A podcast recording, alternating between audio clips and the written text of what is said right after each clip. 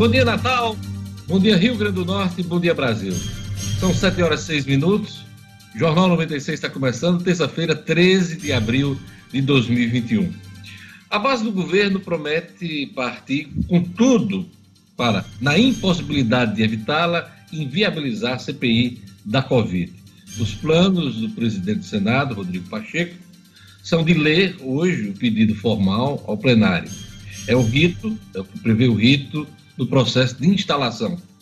Inicialmente, os governistas tentaram retirar assinaturas. Isso não deu, essa estratégia não deu. Hoje devem tentar obstruir a leitura de Pacheco. Na sessão marcada para as quatro da tarde de hoje, os senadores da base vão apresentar uma série de questionamentos para impedir que Rodrigo Pacheco chegue à leitura uh, da instalação do pedido de CPI são as obstruções regimentais previstas, claro, no regimento do Senado. Caso o presidente do Senado consiga fazer a leitura, a bancada bolsonarista vai atrasar o quanto der a indicação de integrantes da CPI e vai tentar criar outra CPI paralela para investigar governos estaduais e prefeituras. Rodrigo Pacheco estava sentado no pedido de CPI que atendia todas as exigências regimentais, mas foi obrigada a desarquivá-la por determinação é, e por ordem liminar do ministro do Supremo Tribunal Federal, Luiz Roberto Barroso. Agora, o próprio STF, que vota hoje a liminar de Barroso, busca uma solução alternativa. Uma corrente na corte defende que a CPI seja instalada, mas só comece a funcionar eh, de fato quando o Senado retomar as atividades presenciais. Então, muita coisa pode acontecer hoje em Brasília. Vamos acompanhar. E eh, a aplicação da segunda dose da Coronavac é suspensa em Natal por falta de vacinas. Eu cantei essa pedra ontem aqui no Jornal 96.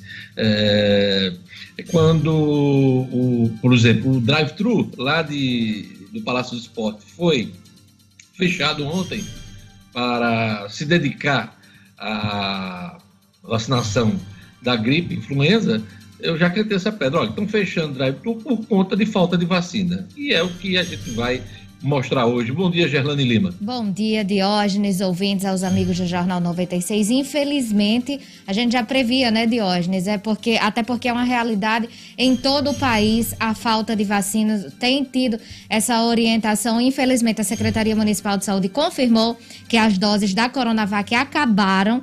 A vacinação com a de Oxford continua, mas ainda não tem uma previsão para a chegada de vacinas da Coronavac para vacinar a segunda dose aí de quem está esperando. Infelizmente, isso implica em todo o calendário no avanço da faixa etária. Fica também comprometida a questão da eficácia para quem tomou a primeira dose, não tem um prazo agora para tomar a segunda dose, enfim. A gente aguarda aí o posicionamento em relação à chegada dessas vacinas e daqui a pouquinho eu trago mais detalhes. Ou seja, uma vacinação marcada por incertezas, Gerlane Lima. Olha, o, boletim da tributação mostra queda brutal do faturamento de bares e restaurantes e ICMS ainda acima de patamar histórico do Rio Grande do Norte. É o assunto de Luciano Kleiber, ele que vem tratando desse assunto já há bom tempo aqui no Jornal 96. Bom dia, Luciano. Bom dia, Diógenes. Bom dia aos amigos ouvintes do Jornal 96. Pois é, a Secretaria de Tributação do competentíssimo é, Carlos Eduardo Xavier soltou ontem o boletim da atividade econômica no Rio Grande do Norte em março. E ele mostra uma queda, de Diógenes, de 30% no faturamento do setor de bares e restaurantes em relação a fevereiro, o que realmente ratifica é, toda a reclamação desse setor em relação ao momento triste que eles vivem. Daqui a pouquinho a gente detalha e comenta. Na política, a governadora Fátima Bezerra e o presidente Bolsonaro polemizam sobre o destino de recursos federais. Essa polêmica vem desde o final de semana e vai ser assunto hoje de Marcos Alexandre na coluna É Fato. Jackson Damasceno na ronda policial. Mais um policial militar é baleado durante tiroteio em Natal. Futebol. Edmo Cinedino, América anuncia meia que vem do Bangu, do Rio de Janeiro, e deve jogar contra o Cruzeiro. Edmo, bom dia. Bom dia, Diógenes. Bom dia, ouvintes do Jornal 96. É o nosso futebol. Veja só, Diógenes, um jogador contratado essa semana, né? Começou a treinar na segunda-feira, pode jogar na quarta, partida importante contra o Cruzeiro de Minas Gerais.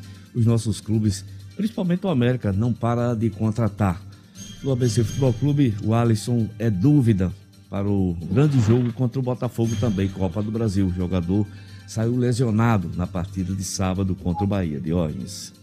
É isso aí. O futebol daqui a pouquinho no Jornal 96 com Edmo Cinedino. Se você quiser participar do Jornal 96, entre em contato com a gente pelo WhatsApp da 96 FM. Bom dia, Lugo Dias. Bom dia, Diógenes Dantas, a todos os colegas, ouvintes do Jornal 96. Uma ótima terça-feira. Você participa mandando sua mensagem. 99210 9696. 99210 9696. Já temos mensagem aqui, Mirassol. Uh, quem está em Mirassol é a Jacira, Rafaela e o Magnus. Na Redinha, Kátia Paulo, Erivan. Um abraço para o Assis Costa, do bairro do Alecrim, Diógenes. E a turma do YouTube, Gerlane Lima. Vamos lá, mandar aquele abraço. Aquela turma que conecta logo cedo para acompanhar o Jornal 96, a veterinária Ludmila Nayara, já conectada ouvindo o Jornal 96 a caminho do trabalho. Para o Francisco Mendes também e a esposa Beatriz, a mãe dele, a Lourdes, e o pai, o seu Walter. Tá a família toda acompanhando o Jornal 96. É bom demais para ficar bem informado. Um abraço para o Francisco Mendes, mais conhecido aí como Chico Beatriz, mãe, a mãe dele é Lourdes e o pai, o seu Walter. Um abraço para toda a família, um abraço especial também para o nosso querido amigo humorista Mafaldo Pinto, que fez aniversário ontem, ele que está sempre na escuta do Jornal 96. Um abraço para o Mafaldo Pinto também, Diógenes. Hoje não é dia de mandar abraço para ninguém, não. Hoje é dia de mandar beijo. Um beijo. Hoje é o dia do beijo, Gelane Lima. Então vou mandar um beijo para todos os ouvintes do Jornal 96 Pois é, hoje é dia do beijo, vamos beijar à vontade.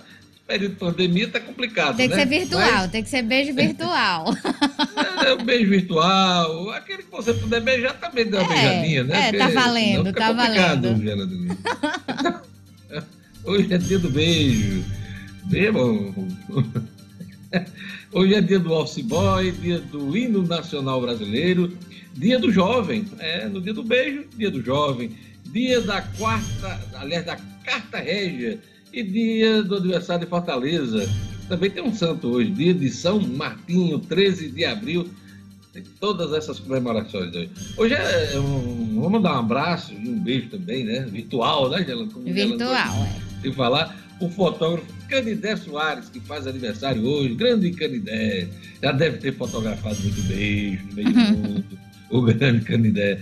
Um abraço também pro Gel Aleixo, da Band, que também faz aniversário hoje. Gerlande, eu vou pedir para você tentar é, eleger o beijoqueiro do Jornal 96. Quem você acha que é o maior beijoqueiro do Jornal 96? Meu Deus, ultimamente, ultimamente eu acho que o beijoqueiro do Jornal 96 é o Luciano Kleiber. Porque é, tá com a filhota. É. Mas sabe por que eu já sei? Por conta de Ana Luísa. Com certeza. Ele, com ele certeza. Ana Luísa, beijando a Ana Luísa. Pois é. Quem meu beijo, é, aliás, quem meu filho beija, minha boca adoça. Adoça, é verdade, com certeza. É muito, muito justo, Luciano. Aproveita muito, que tá crescendo e passa rápido. E ela, é, Diga, diga, Luciano. E ela, viu, de hoje, é o seguinte, ela começou a dar uns beijos nas bochechas, na minha e na da mãe, que ela dava uma, uma mordidinha para coçar o dente, né?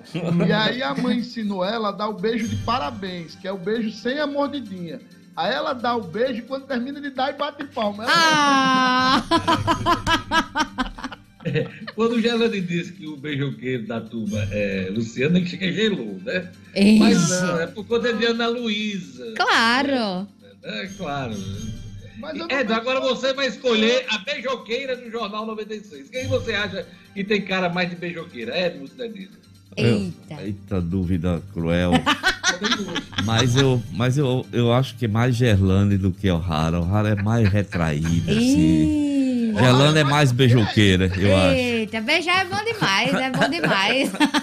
Olha! Um beijo no rosto, um beijo amigo, assim, um beijo as na duas testa. beijam muito também. As duas beijam muito, né? É. Luciano Gaúcho. É, você é beijoqueiro? Sim. Abraço, beijo, bastante. Tem uma, uma, informação nos bastidores da 96 que ele tem nove mulheres. É, eu ouvi também. Não, que, que bastidores? Foi ao ar hoje, meu amigo. Quem tem nove mulheres tem que beijar muito. Então, palmas para os beijoqueiros desse Brasil. Vamos dar mais destaques da edição de hoje.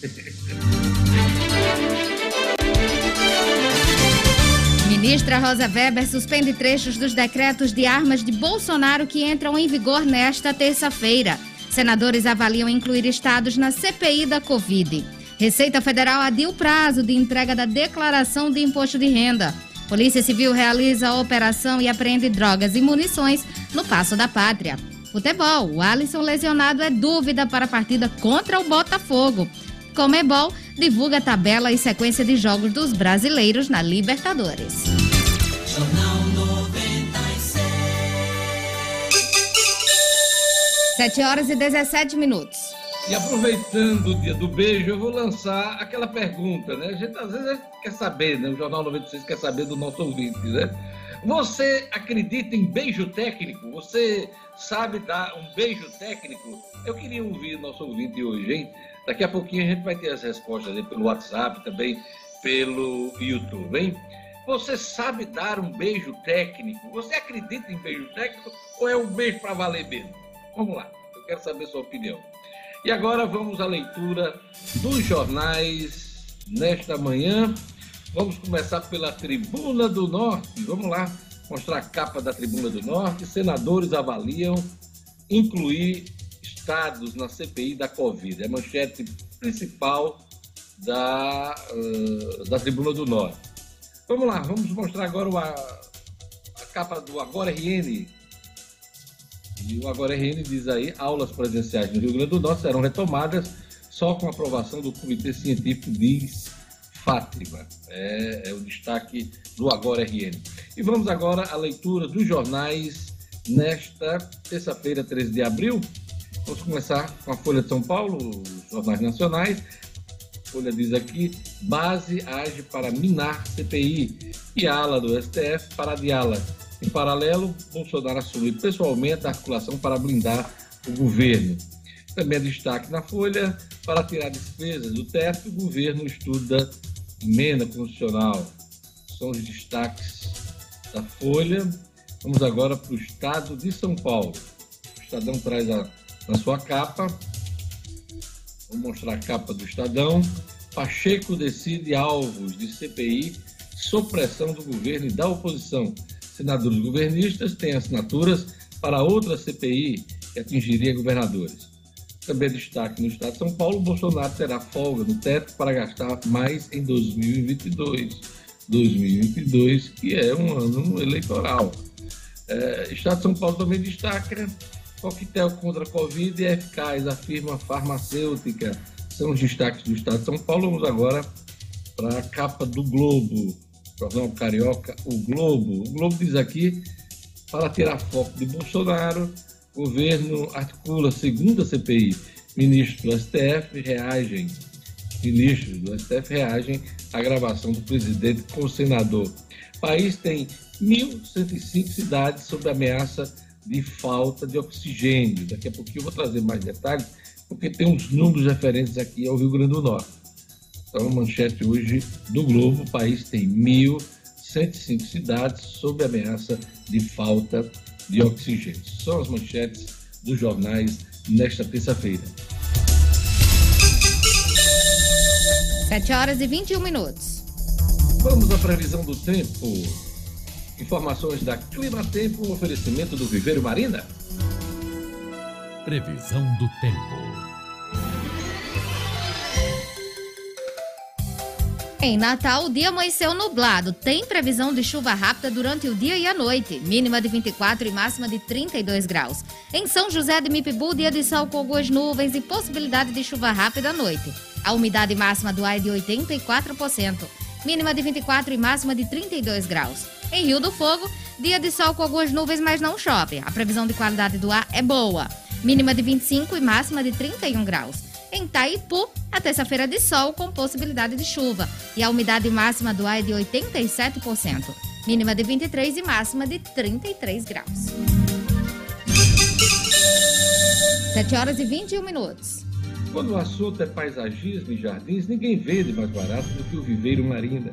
Em 2021, o Viveiro Marina segue com promoções, eh, com as promoções que vão de 10 a 50% de desconto na loja, na rua São José, no bairro de Lagoa Nova, em Natal.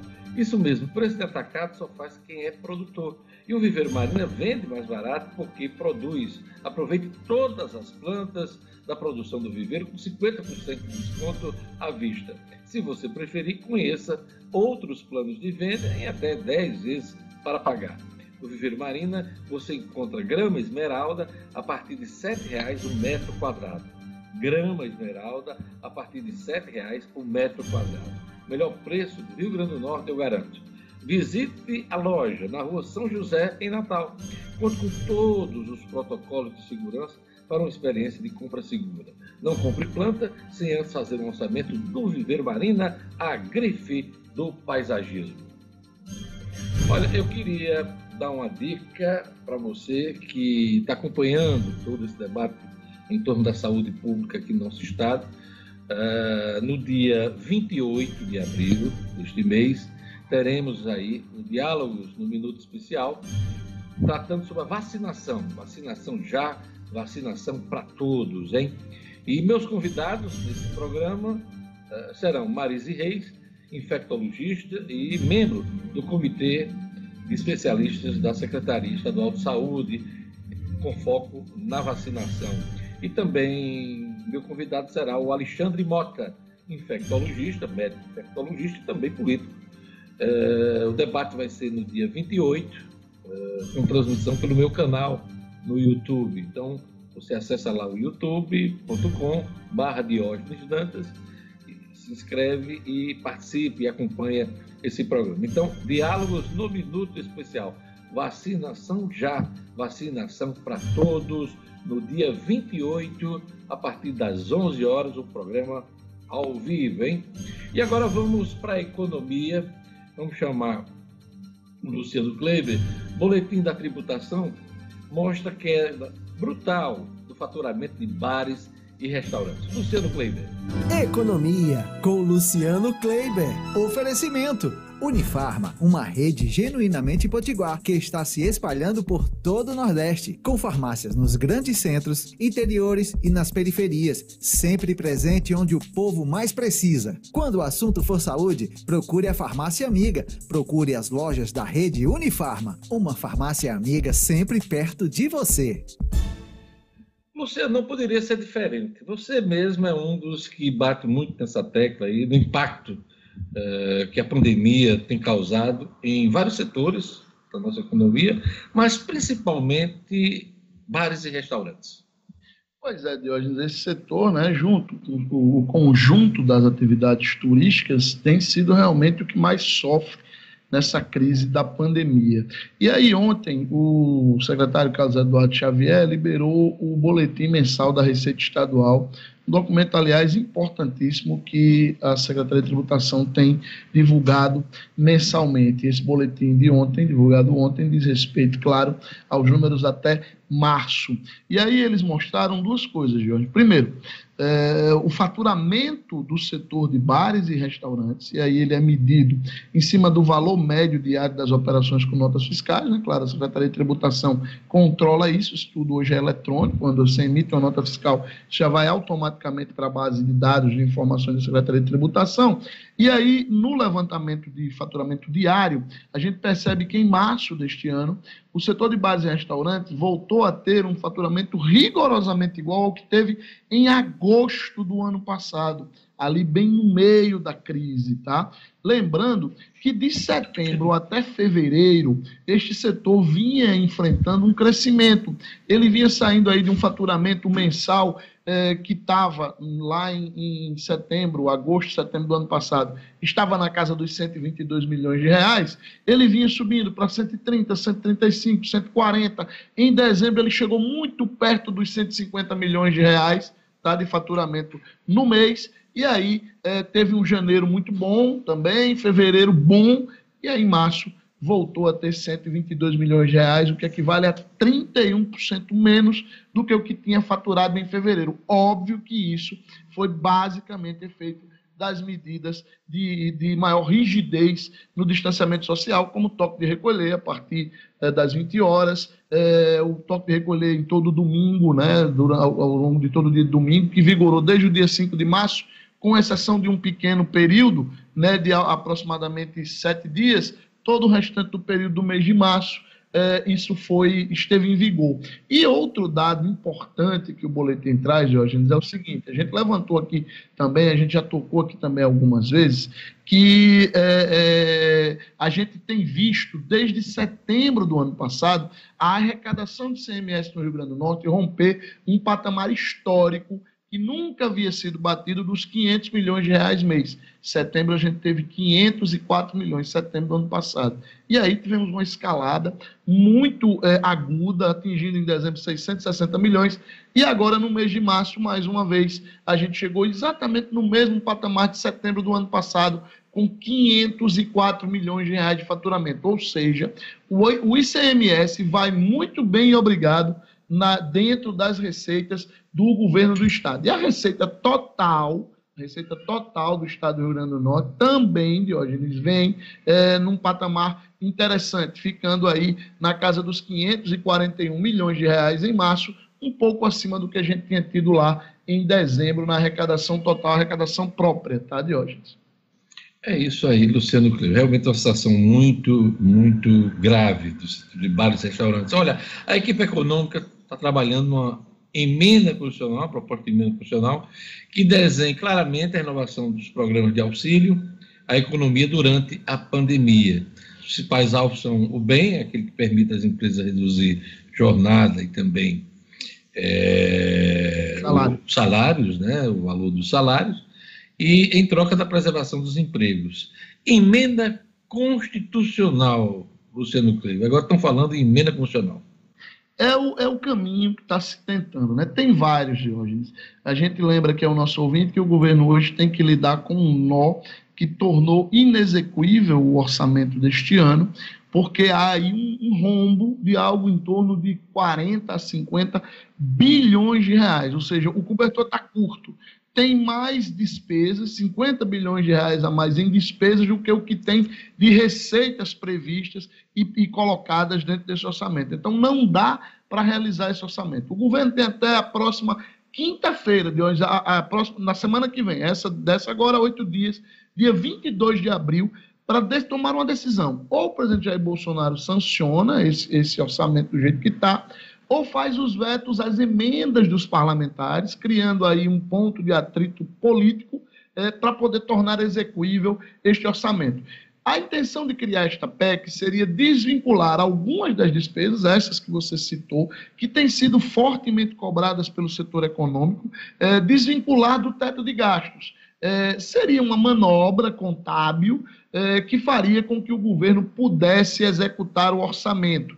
E aí, na esteira disso aí, veja só, o governo também inseriria mais 18 bilhões de reais para novas emendas, Ou seja, ele resolveria o problema é, de não brigar com o pessoal, com, com o Congresso agora, cortando as emendas que já estão lá e que somam algo em torno de 50 bilhões, 40 e poucos bilhões, e ainda abriria espaço para mais 18.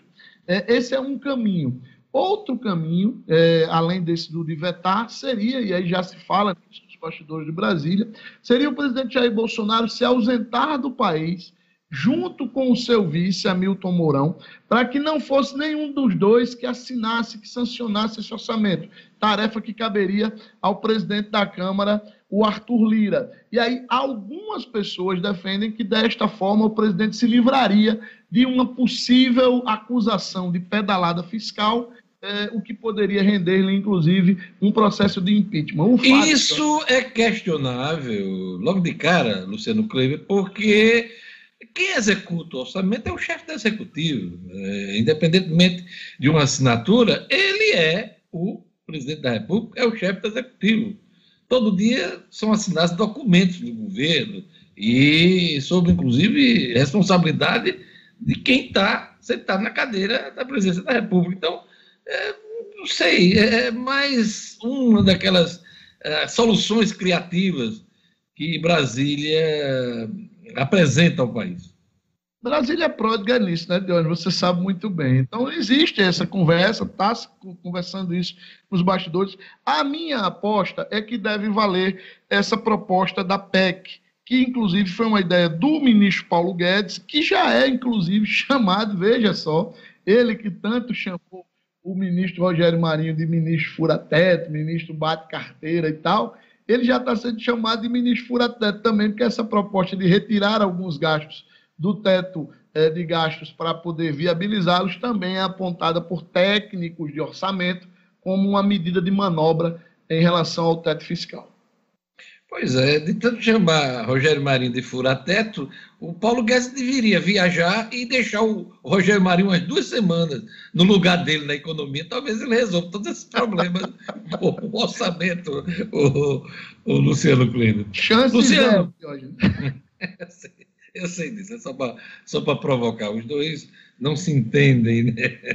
Olha, o governo conseguiu sete das oito cadeiras, vagas abertas do Conselho de Administração da Petrobras. Aquela troca de comando determinada pelo presidente da República eh, se efetivou ontem e o Joaquim Silva Luna, general, que já foi ministro da Defesa, vai assumir o comando da Petrobras uma assembleia que foi muito tensa, viu, Joyce? Foram mais de três horas de reunião e tem dois detalhes que a gente precisa destacar.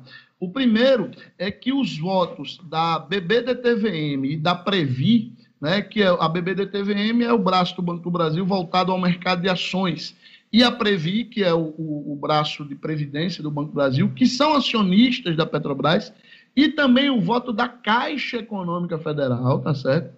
Esses três votos, Diógenes, o, o Silvio Luna não teve, viu? Eles se abstiveram, é, bancos que são ligados ao governo federal simplesmente não seguiram a orientação do presidente Jair Bolsonaro e se abstiveram de votar no nome do Silvio Luna. É, e o outro ponto é que poderia ter sido resolvido isso ontem, mas foi tudo tão tenso que não se resolveu, que é o seguinte, é, o presidente ele é eleito, não, né, o novo presidente, mas é preciso ser sancionado, ser entregue oficialmente a ele a direção executiva da Petrobras, o comando executivo da Petrobras.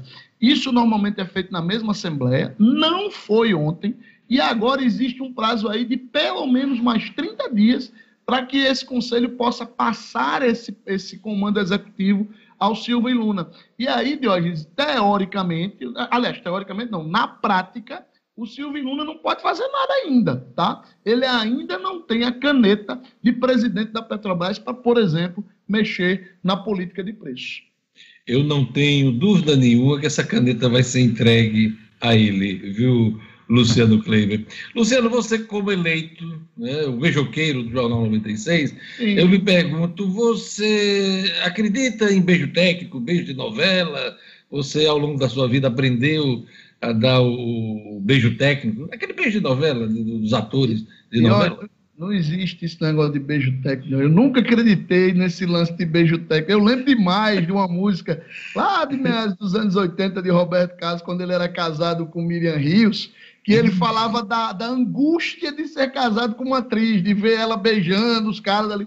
Eu não acredito em beijo técnico, não. Para mim, encostou o lábio no lábio, o negócio vai, vai quente. Por isso que minha esposa é dentista. É.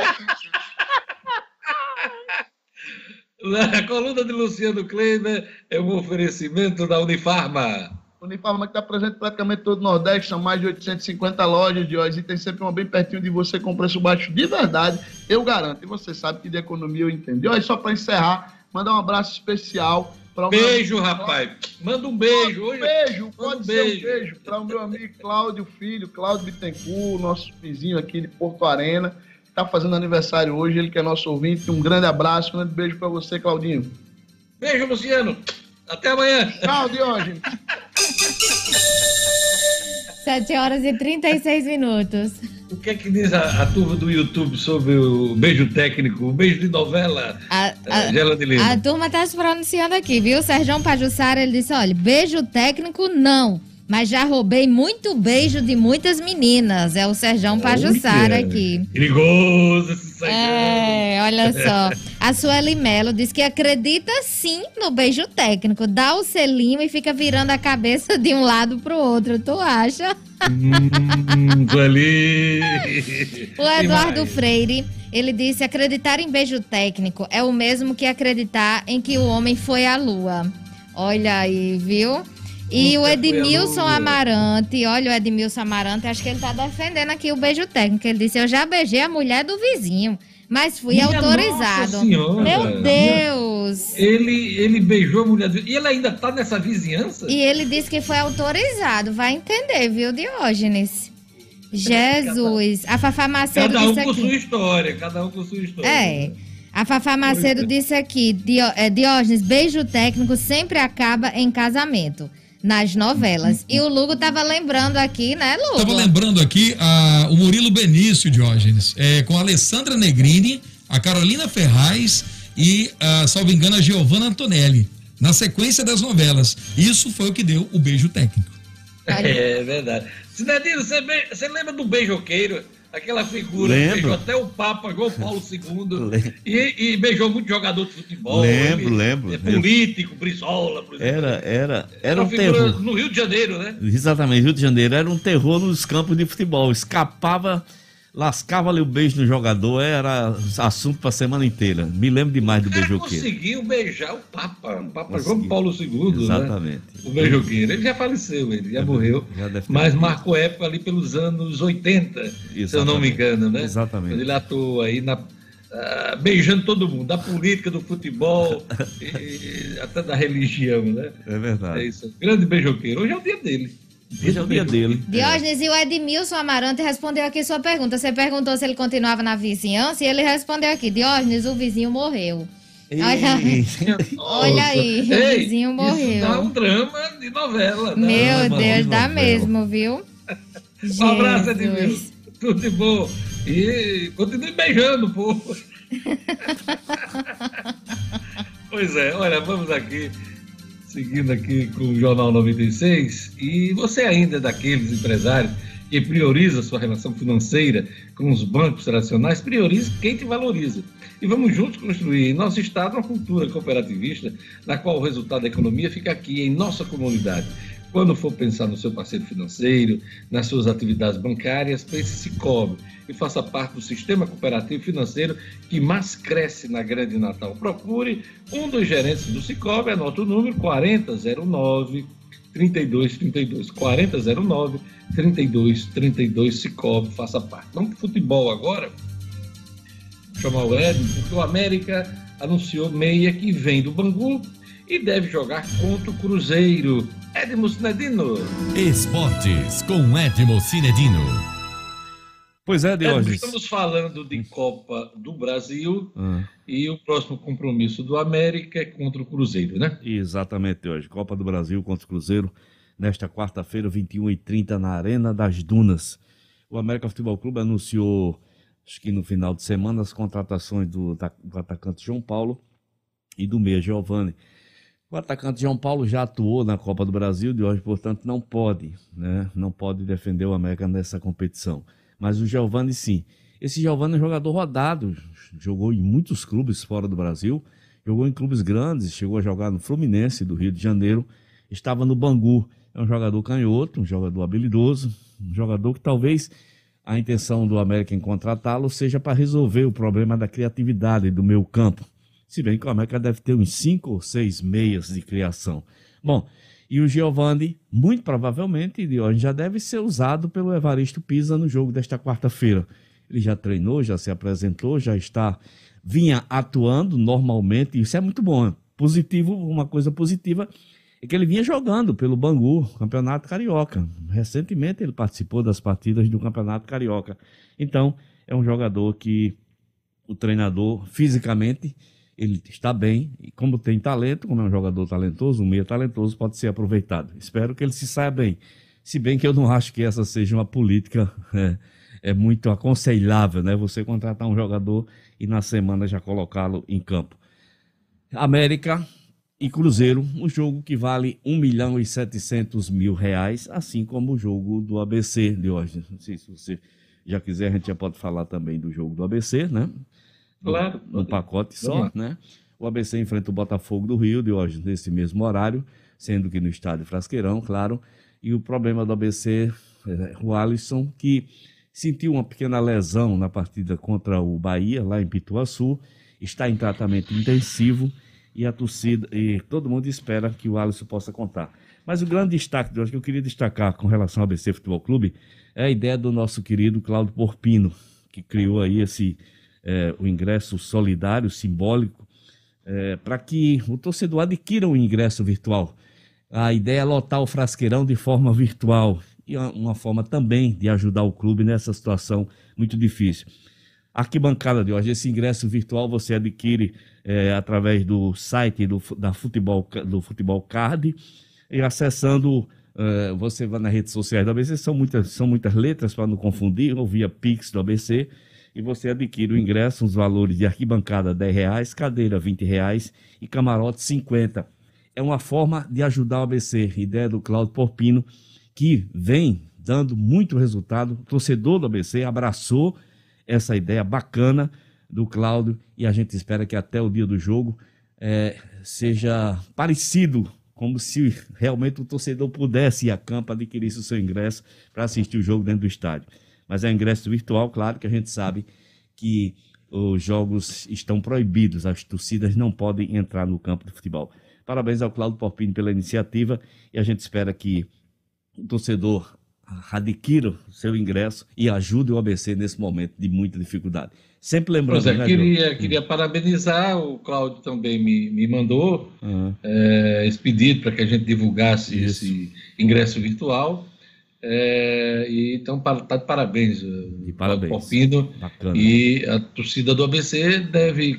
Agora, quem comprar o ingresso virtual vai poder assistir o jogo no site do ABC. É, é, é, o que, não, que é. Não. Só é dada a contribuição? Só é dada a contribuição de hoje, é só uma forma de é. ajudar encontrada pelo Cláudio. Então, hum. eu, eu Inclusive, depois, eh, eu vou, ainda hoje eu vou trazer informação, a confirmação se esse jogo do ABC vai ser transmitido, Isso. como eu li semana passada no Fogão Net, que seria transmitido para todo o Brasil pelo Sport TV, esse jogo do Botafogo. Eu vou trazer a confirmação que eu acabei esquecendo de ver essa confirmação de hoje. Então, é isso aí. Torcedor do ABC co colaborando, entendeu, está comprando essa ideia maravilhosa do Claudio Porpini e a gente fica na torcida porque sempre bom repetir de hoje que esse jogo de amanhã para ABC e para América vale 1 milhão e 700 mil reais. É uma grana que não dá para dispensar. Boa sorte, ABC. Vamos, vamos, repetir aqui os valores do ingresso virtual vamos. do ABC. Ah. Arquibancada 10, 10 reais. Cadeira. Cadeira 20 reais. E o camarote, e o camarote 50. 50 reais. Exatamente. Cinedino ABC Futebol Clube, clube com a força da frasqueira, é a campanha força, do Cláudio Porpino. Com a força da frasqueira. A frasqueira é muito forte, realmente. Daqui a pouquinho tem mais futebol com Edmo Sinedino aqui no Jornal 96. Beleza. É, eu queria chamar o intervalo. Vamos lá, a musiquinha do nosso sexteto aí. Daqui a pouquinho, Marcos Alexandre com as informações da política. Cotidiano com Gerlane Lima, Ronda Policial com Jackson Damasceno e o segundo tempo do esporte com Edmundo Sinedino. Tudo isso junto, misturado aqui no Jornal 96.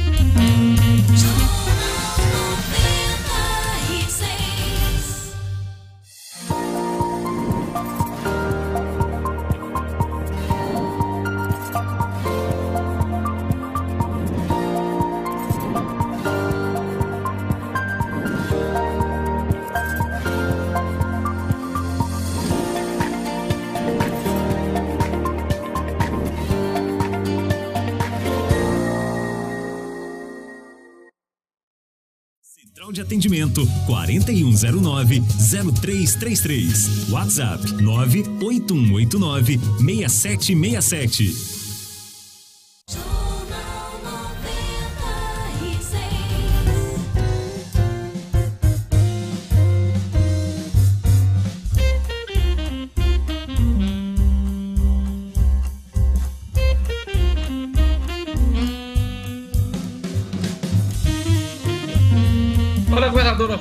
Bezerra e o presidente Jair Bolsonaro polemizam sobre o destino de recursos federais. As informações com Marcos Alexandre. É fato com Marcos Alexandre. Oferecimento: Orenda Pay, uma plataforma digital completa e sem custo mensal de manutenção. Com Orenda Pay você vende com boletos e cartões de crédito, faz pagamentos, transferências e muito mais. Acesse www.orendapay.com.br e faça já o seu cadastro gratuito. Marcos Alexandre, os estados arrecadam, mandam dinheiro para a União, e a União depois redistribui por meio dos convênios, por meio das transferências constitucionais. Sempre foi assim. E um Estado como o Rio Grande do Norte sempre dependeu dos governos federais, né, da, dessa relação com a União. Mas é impressionante como, neste governo, esse assunto ganha força né, nessa questão do que vem de Brasília, do que é gasto aqui, quando na verdade trata-se de uma obrigação uh, do governo federal. Verdade, Jorge. Bom dia a você, bom dia aos ouvintes do Jornal 96. Jorge, tudo faz parte da, da, da estratégia, vamos dizer assim, ou do, da metodologia do presidente Jair Bolsonaro de entrar em conflito permanente, contínuo com os governadores. Né? Ele vem fazendo isso seguidamente, desde que assumiu, e e vem intensificando na, na, na onda aí da crise da Covid-19. É, e aí, uma vez por outra, ele cita um estado ou outro, neste final de semana citou o Rio Grande do Norte, alegando aí que recursos para a Covid, né, na ordem aí de 900 milhões de reais, teriam sido usados para pagar, para pagar a folha de pessoal aqui dos servidores potiguares. É, a governadora Fátima Bezerra reagiu a essa declaração, né, tratando de fake news, dizendo que é uma ilação que o presidente Jair Bolsonaro fez. Ontem, esse assunto motivou uma, uma nota oficial do Tribunal de Contas do Estado, né, em que o tribunal é, cita um boletim extraordinário que a própria Corte de Contas divulgou, né, anunciou na semana passada, e, em que, segundo esse boletim, o Estado teria recebido no ano passado 1 bilhão e 100 milhões de reais do governo federal entre de transferências extraordinárias, né, que, que são aquelas que, que não, não são verbas carimbadas, não são as verbas obrigatórias né, para aplicação. Então, é, é, segundo o TCE, o TCE aqui do Rio Grande do Norte, 1 bilhão e 100 milhões de reais foram utilizados e, 7, e 700, 750 milhões de reais foram de uso livre para o governo do Estado. Aí cai na, na chamada fonte 100, né, que é de, de livre aplicação. E né, se cai na fonte 100, pode ser utilizado de qualquer forma. O TCE não entra no mérito se for usado, mas ressalta que foi que obedeceu ao que reza as leis, inclusive as leis extraordinárias criadas no ano passado por conta da Covid. Marcos, tem uma coisa aí. A acusação do presidente é que a governadora usou dinheiro da Covid para pagar salário. Mas no ano passado, todos os estados tiveram uma folga orçamentária por conta de repasses extra da União, né, que era para pagamentos livres, né, não especificamente da Covid-19. Uh, dívidas, por exemplo, deveriam ser pagas pelos estados, elas não foram pagas, mas inclusive com compensação pela crise que estava se estabelecendo com a pandemia. Então, é preciso separar as duas coisas. A acusação de Bolsonaro em relação à Fátima foi que ela usou o dinheiro da Covid, dinheiro da saúde, para pagar salário em atraso de servidor. Quem é muito pródigo em estar apontando gastos do governo federal aqui no Rio Grande do Norte é o ministro Fábio Faria.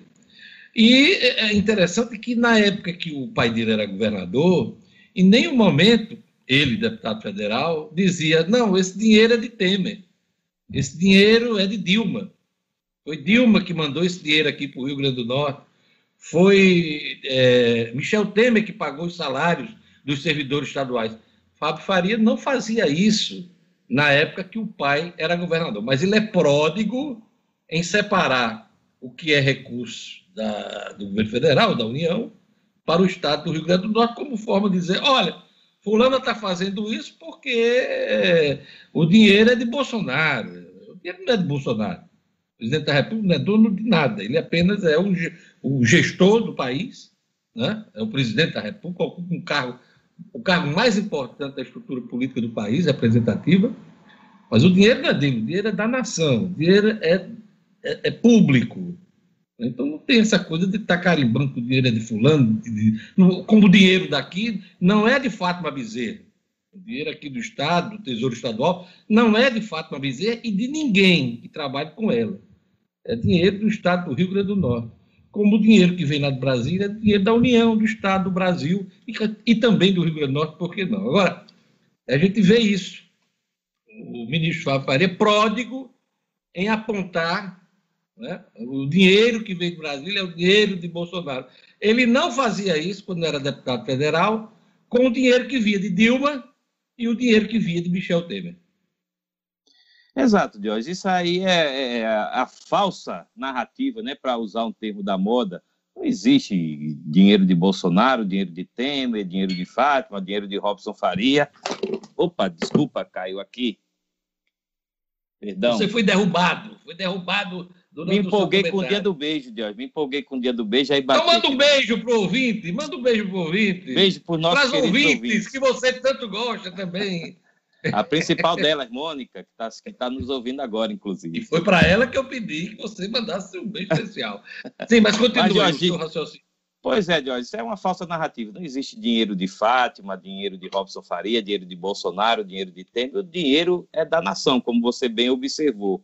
Né? Claro que tudo faz parte aí do jogo político, mas é, é, o Rio Grande do Norte, inclusive, contribui bastante, né? dentro, dentro das suas possibilidades, claro, dentro da sua proporção, contribui para a arrecadação dos potiguares, né? melhor dizendo, contribui para a arrecadação federal também né? então é um dinheiro que pertence à população, não, não existe isso. Sobre essa questão do, do TCE, o TCE, é, o Tribunal de Contas aqui do Estado, dá razão à tese levantada pela governadora, porque o segundo TCE, de 1 bilhão e 100 milhões de reais, 450 milhões, né, grosso modo, aproximadamente, foram usados em recursos carimbados, em verbas carimbadas.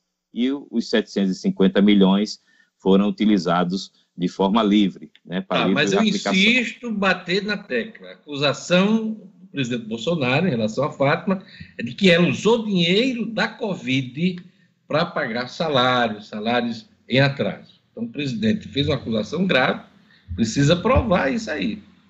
Aliás, segundo eu soube, a governadora Fátima acionou seu departamento jurídico, departamento jurídico do governo, para que respondesse devidamente dentro de um processo legal né, a essa questão, esse questionamento e essa acusação grave do presidente da República. Então, ele precisa especificar que o dinheiro da Covid pagou salários aqui no Rio Grande do Norte, salários em atraso. Marcos Alexandre. Seria é bom, realmente. Um, é mais um lance da guerra de narrativas, com certeza. Né? A gente está se aproximando ainda... cada vez mais de um ano eleitoral e essas coisas vão se intensificar, viu, Marcos Alexandre? E ainda mais nesse cenário, né, Diógenes, que o, que o presidente quer empurrar governadores e prefeitos para a CPI, né, que é o tema que a gente vai falar daqui a pouco, vai falar já já. Então, o presidente está tentando jogar os governadores e os prefeitos nessa fogueira e lançou essa declaração polêmica aí no fim de semana. Está é, querendo jogar todo mundo no ventilador, né? Marcos, é, os senadores do Rio Grande do Norte, todos eles assinaram né, a, as propostas de, de CPI. Jorge, a, a, assinaram a proposta do, do Cajuru, né? Do Jorge Cajuru e do Alessandro Vieira para investigar. Não, não. A, a proposta é de Randolfo Rodrigues, o Randolfo autor Rodrigues. da CPI é, é, Randolfo.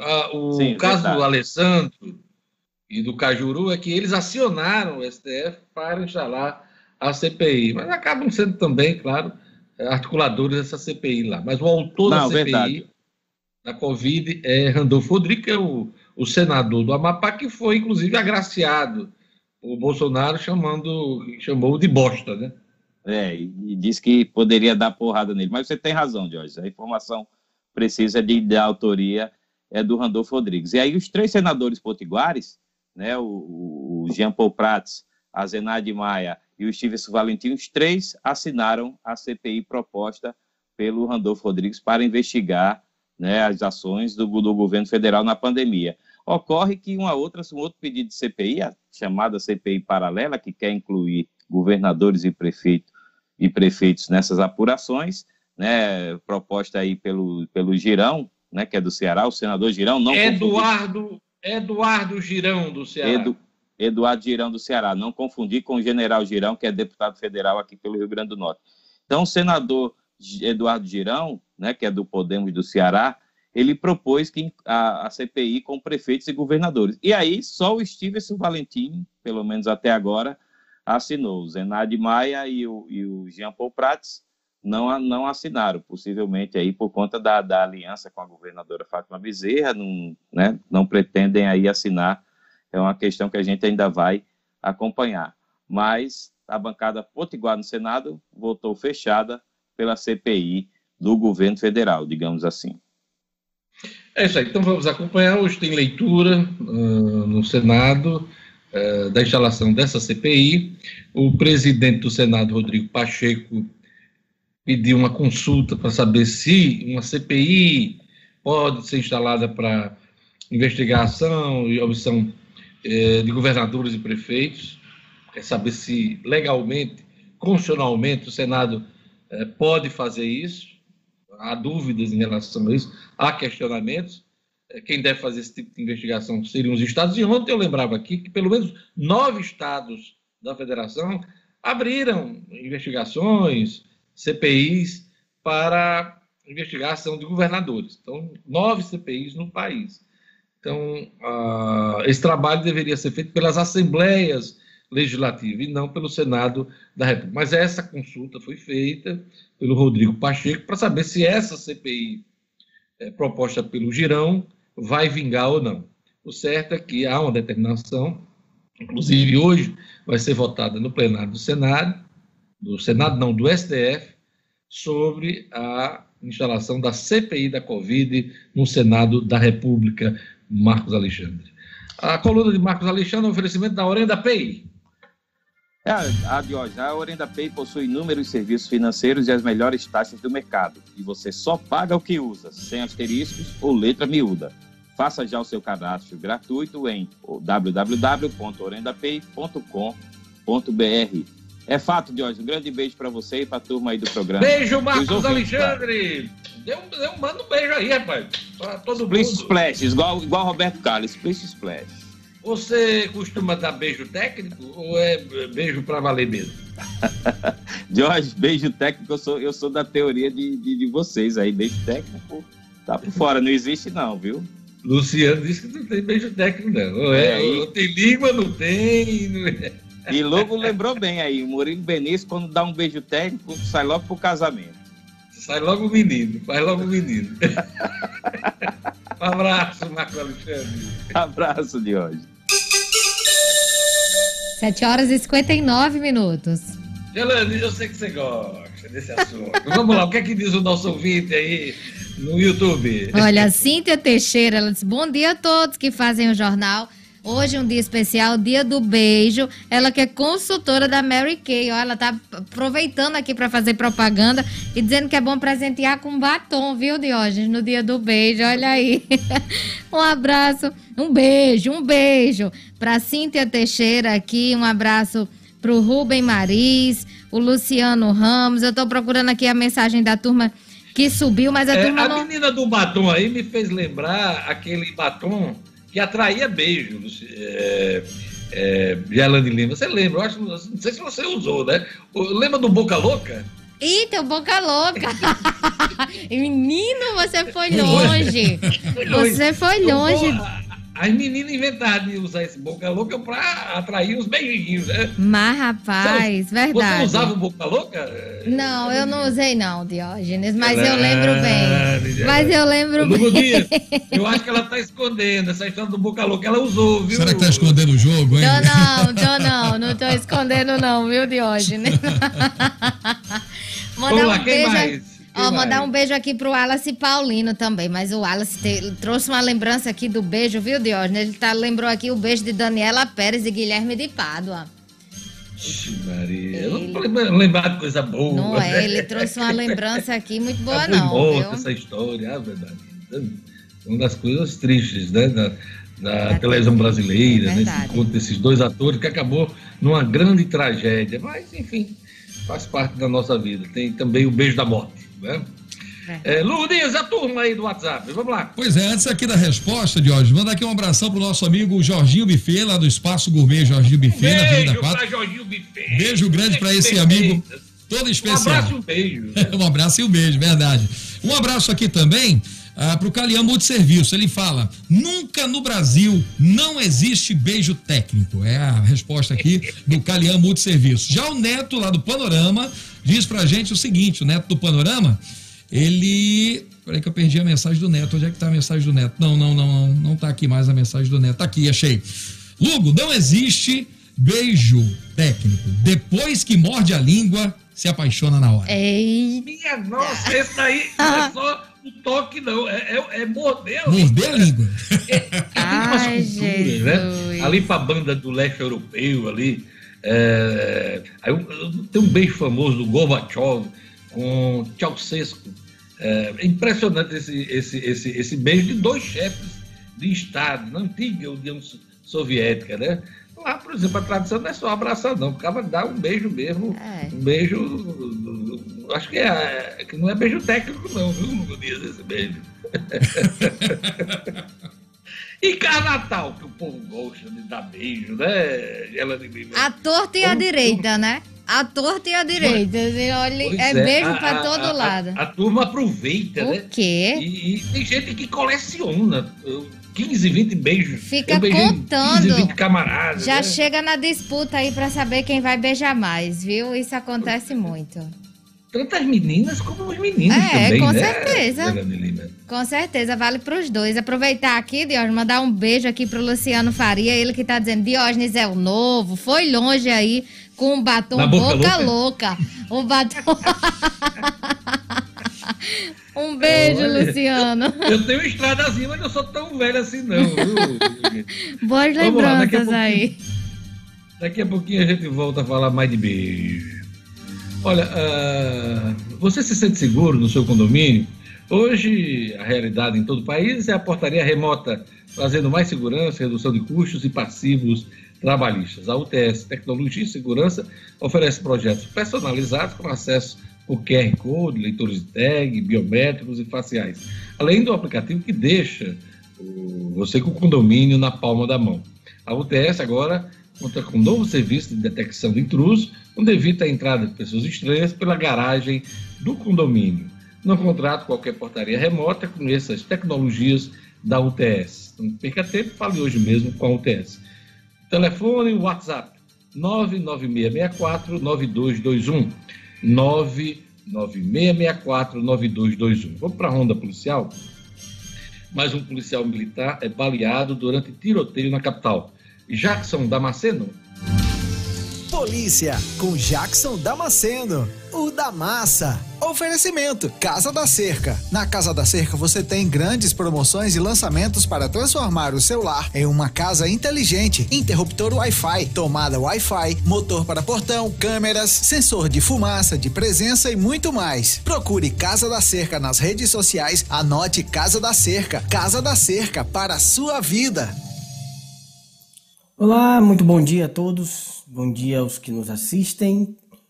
A noite ontem foi complicada aqui em Natal. Houve um grande tiroteio na região de Lagoa Nova, ali perto da SEAS. As primeiras informações dão conta de que houve uma tentativa de assalto em um lugar que é utilizado geralmente para é, festas infantis. Não sei informar se estava havendo, de fato, uma festa infantil mas teria sido um assalto nesse lugar, nesse estabelecimento. Um policial militar que estaria fazendo um serviço extra é, reagiu à ação dos assaltantes, conseguiu disparar alguns tiros, mas acabou sim ele baleado na cabeça. Felizmente de raspão, é um sargento, se não me engano, sargento Francisco, e ontem mesmo ainda a gente recebeu informações de que ele não corre perigo, conversava com colegas ainda no, no, no, no, hospital e deve escapar, felizmente, com vida desse susto desse tiroteio, cujas balas atingiram até apartamentos ali da vizinhança, ali na, na Avenida Capitão Morgoveia. E uma outra informação que a gente traz hoje é uma operação da DENARC, Delegacia de Narcóticos, realizada nesta segunda-feira na comunidade do Passo da Pátria, Zona Leste de Natal. Após uma informação, ela se valeu da força do pessoal da Secretaria de Administração Penitenciária, do GOI e do Grupo de Operações Caninas. As diligências foram iniciadas em um campo apontado como sendo a boca de fumo, ou esconderijo da droga, os cães farejadores encontraram um quilo de maconha, porções de crack, balanças de precisão, rolos para eh, acondicionar a droga, além de munições de vários calibres. A operação contou ainda com a força do, da Força Tarefa do Combate ao Crime Organizado do Ministério da Justiça. A Polícia Civil que pede que a população continue enviando informações para importantes operações desse tipo continuem acontecendo. Tá bom? As denúncias são feitas através do 181, não precisa se identificar. A gente vai ficando por aqui, volta amanhã com as notícias da quarta-feira no Jornal 96. Até lá. Jornal 96. 8 horas e 7 minutos. Ria, viu, Diógenes? Ria. Eu tô ligada. Eu só vou rir. A criatividade das pessoas é, é. é o famoso se colar coluja. Oh, mas não vai colar.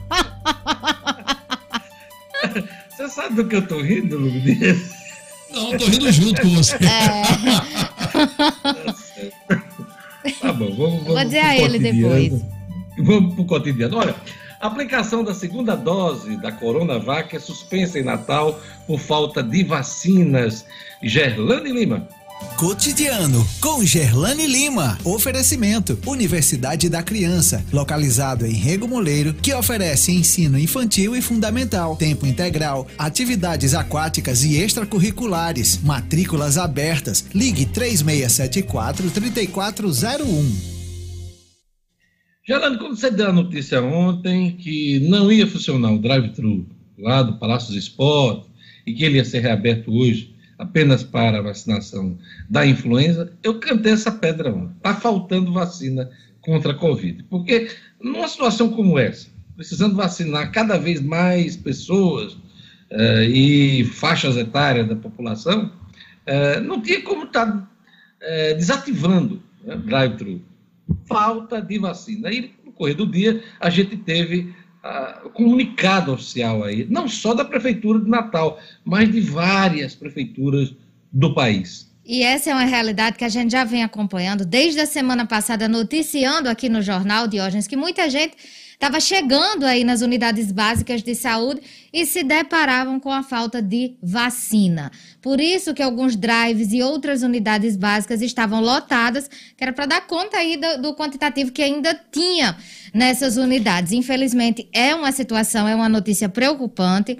A Secretaria Municipal de Saúde confirmou essa falta de vacinas, disse que ainda tem disponível a de Oxford, tanto para a primeira quanto para a segunda dose, mas para a Coronavac não tem. Acabou. É muito preocupante. A secretaria emitiu uma nota, diz que apenas quando o estoque de Coronavac for restabelecido é que a Secretaria Municipal de Saúde de Natal vai informar a população.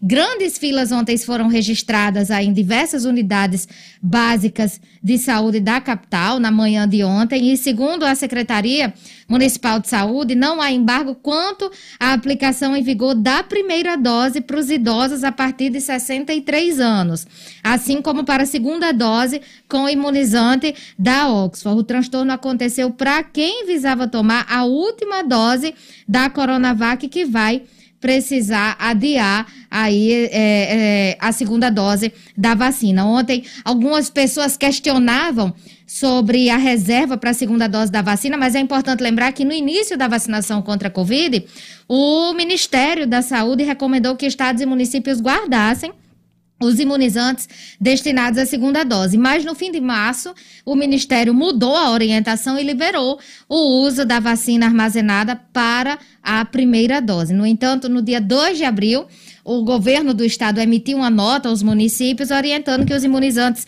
destinados à segunda dose fossem não fossem aí fossem armazenados. A secretaria não esclareceu como é feito o controle aí da, das doses para que não falte vacina para a segunda dose. E de acordo com a CESAP, Diógenes e ouvintes, a segunda dose da Coronavac deve ser tomada até a quarta semana, de duas a quatro semanas após a dose inicial. Então, não se sabe como é que vai ficar a eficácia dessa vacina para quem precisa tomar, por exemplo, agora, imediatamente, já que não tem uma previsão para a chegada dessas vacinas. É, foi, foi dada uma orientação por parte da CESAP a todos os municípios do Rio Grande do Norte, seguindo o Plano Nacional de Imunização, sobre o uso adequado das doses da vacina contra a Covid para a finalidade de públicos faixa etária, faixa de idade e também critérios de imunização. E não será autorizada, hipótese alguma, a retirada de reserva técnica para antecipação de doses, sendo necessário que os municípios aguardem o recebimento, sim, de novas doses por parte do Ministério da Saúde. É muito preocupante, como eu já falei, não sabemos como é que fica a eficácia por parte da, da, da vacina, da Coronavac, já que vai ultrapassar os, os 14 dias, as quatro semanas, né, de duas a quatro semanas, e também porque não vai ter mais avanço em relação à faixa etária. Então a gente fica aí com a interrogação de é, Não sabemos como e é fica é bom lembrar que a gente está tendo um com o avanço da faixa etária, né, é, a gente está tendo aí um aumento significativo das pessoas que precisam se vacinar. Né? Então, é preciso mais doses, doses da vacina. E a gente não tem essa garantia. O momento é de grande incerteza, Gerlane Lima. Gerlane, é, na sua coluna hoje você também fala e traz para a gente informações sobre a Receita Federal, que adiou o prazo de entrega da declaração do imposto de renda. Essa decisão uh, foi tomada e comunicada ontem, né? Exatamente, Diógenes. Agora o prazo é dia 31 de maio.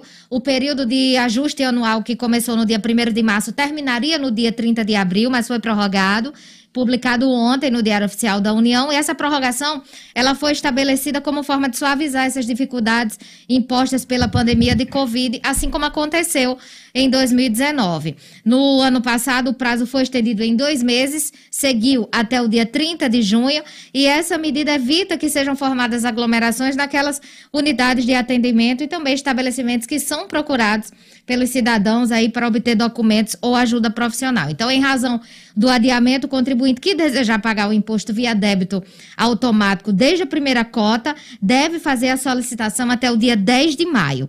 Quem enviar a declaração após essa data deverá pagar a primeira cota por meio de um documento de arrecadação de receitas federais, o DAF mais conhecido como DARF, que é gerado pelo próprio programa de declaração. E nesse caso, as demais cotas poderão ser em débito automático. Para aqueles que não optarem pelo débito automático, os DARFs aí de todas as cotas poderão ser emitidos pelo programa ou pelo extrato de declaração que fica disponível no site da Receita.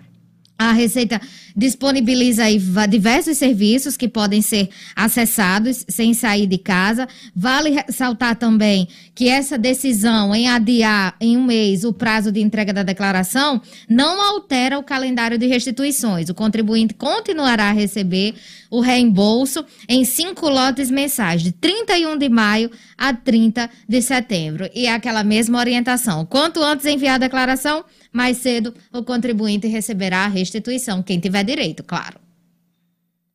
Pois é, tem uma coisa que não tem adiamento hoje, né, Gerlane? Pagamento de PVA, veículos com placas assim, 3, 4 e 5 prazo vence hoje. Pois é, tem até hoje para pagar o IPVA nas duas formas, tanto de uma só vez, com desconto de 5%, como para quem optar pelo parcelamento em até cinco vezes sem acréscimo. O calendário está sendo seguido normalmente. Quem perder as datas que são organizadas pelas placas finais dos veículos paga o tributo com juros e esses boletos para pagamento estão disponíveis no site do Detran. Não há mais o envio do carnê aos contribuintes. Ela pode, essa guia pode ser gerada a qualquer momento e mesmo após o vencimento é automaticamente corrigido e os valores são atualizados. Isso vale também para os condutores que, parcelarem o, que parcelaram o IPVA no mês passado e que agora vão quitar a segunda parcela. Então, acesse lá o site do Detran, que tem o link disponível para emitir o boleto e tem também o calendário de pagamento. Hoje vence aí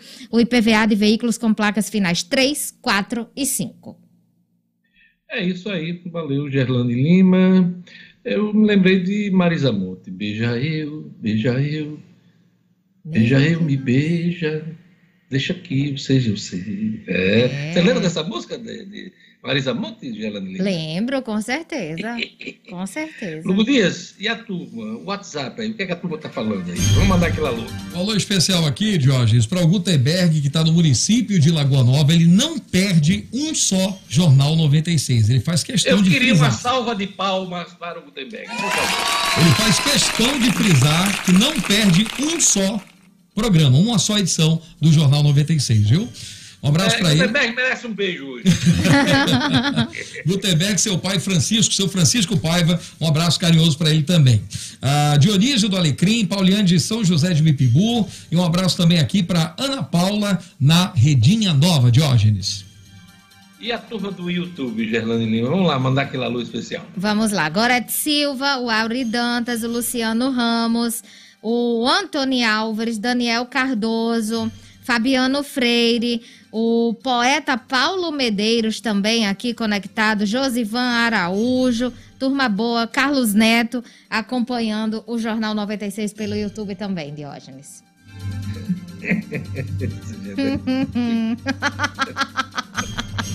Vamos lá para o futebol. Comembol divulga tabela e sequência de jogos dos brasileiros na Libertadores.